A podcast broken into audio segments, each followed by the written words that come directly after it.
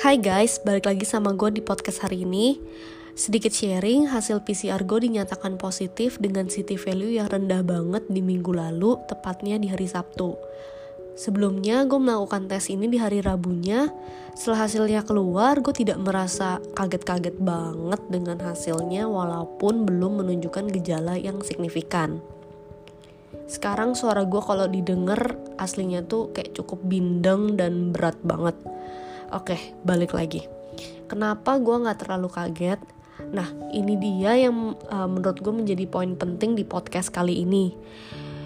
Uh, gue udah masuk hari ketiga isolasi mandiri setelah gue dinyatakan positif.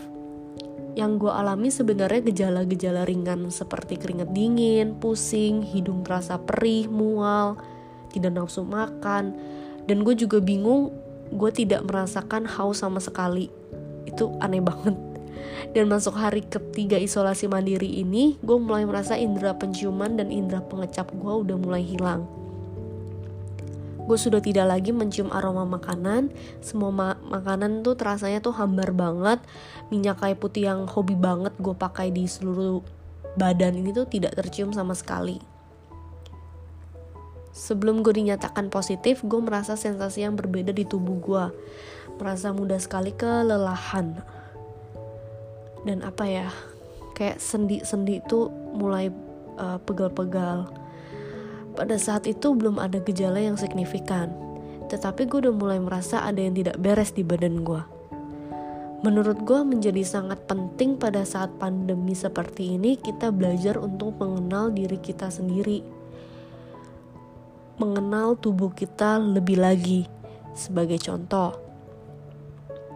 Gue cukup menghindari yang namanya nanas karena setelah makan nanas gue merasa uh, lambung gue tuh kayak bloating gitu dan kembung gue juga menghindari yang namanya kopi yang sebenarnya gue tuh suka banget sama kopi ya karena gue tahu efek-efek yang tidak baik terjadi di tubuh gue setelah gue minum kopi.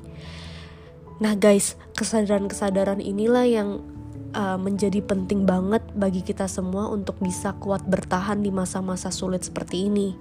Sebagai contoh lagi, sebagian temen gue yang gue kenal, mereka uh, positif COVID juga. Sempat gue tanya juga kan gejala-gejala apa yang uh, mereka rasakan.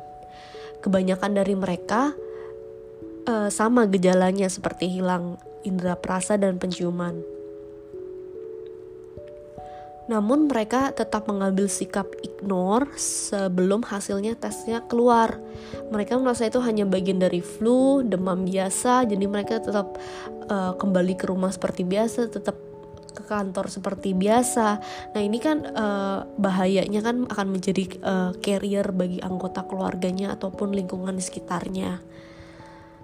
Jadi uh, yang mau gue sampaikan di sini adalah penting untuk menyadari perubahan-perubahan yang terjadi di tubuh kita. Ada sensasi ada sensasi tubuh yang berbeda dari biasanya, perlu kita telusuri. Kita merasa lelah yang tidak biasa atau pegal-pegal yang tidak biasa, perlu kita evaluasi juga. Tadi gue bisa ngapain ya? Kok bisa capek banget? Sepertinya jam tidur kemarin kurang deh, sehingga hari ini capek banget.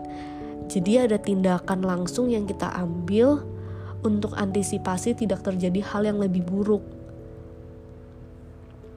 Evaluasi makanan dan minuman ataupun vitamin yang kita konsumsi. Efek atau dampak apa di tubuh kita setelah kita mengkonsumsi makanan atau minuman tertentu. Apakah badan kita lebih segar atau lebih sehat setelah kita makan makanan ini? Atau kita merasa kurang baik setelah kita konsumsi makanan ini. Nah, ini uh, perlu kita sadari banget. Di sini gue bukan uh, nakes ataupun yang ngerti banget tentang medis, tapi yang mau gue sharing ke kalian adalah bahwa tidak ada yang mengenal diri kita sebaik diri kita sendiri. Orang tua kita, teman kita. Jadi penting banget guys untuk mengenal diri sendiri lebih baik Jangan samakan tubuh kita dengan orang lain. Ada yang bisa kerja 20 jam sehari.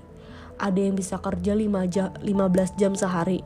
Ada yang kerja 8 jam aja udah capek banget. Nah, tubuh kita tuh beda-beda, jangan disamakan dengan tubuh orang lain.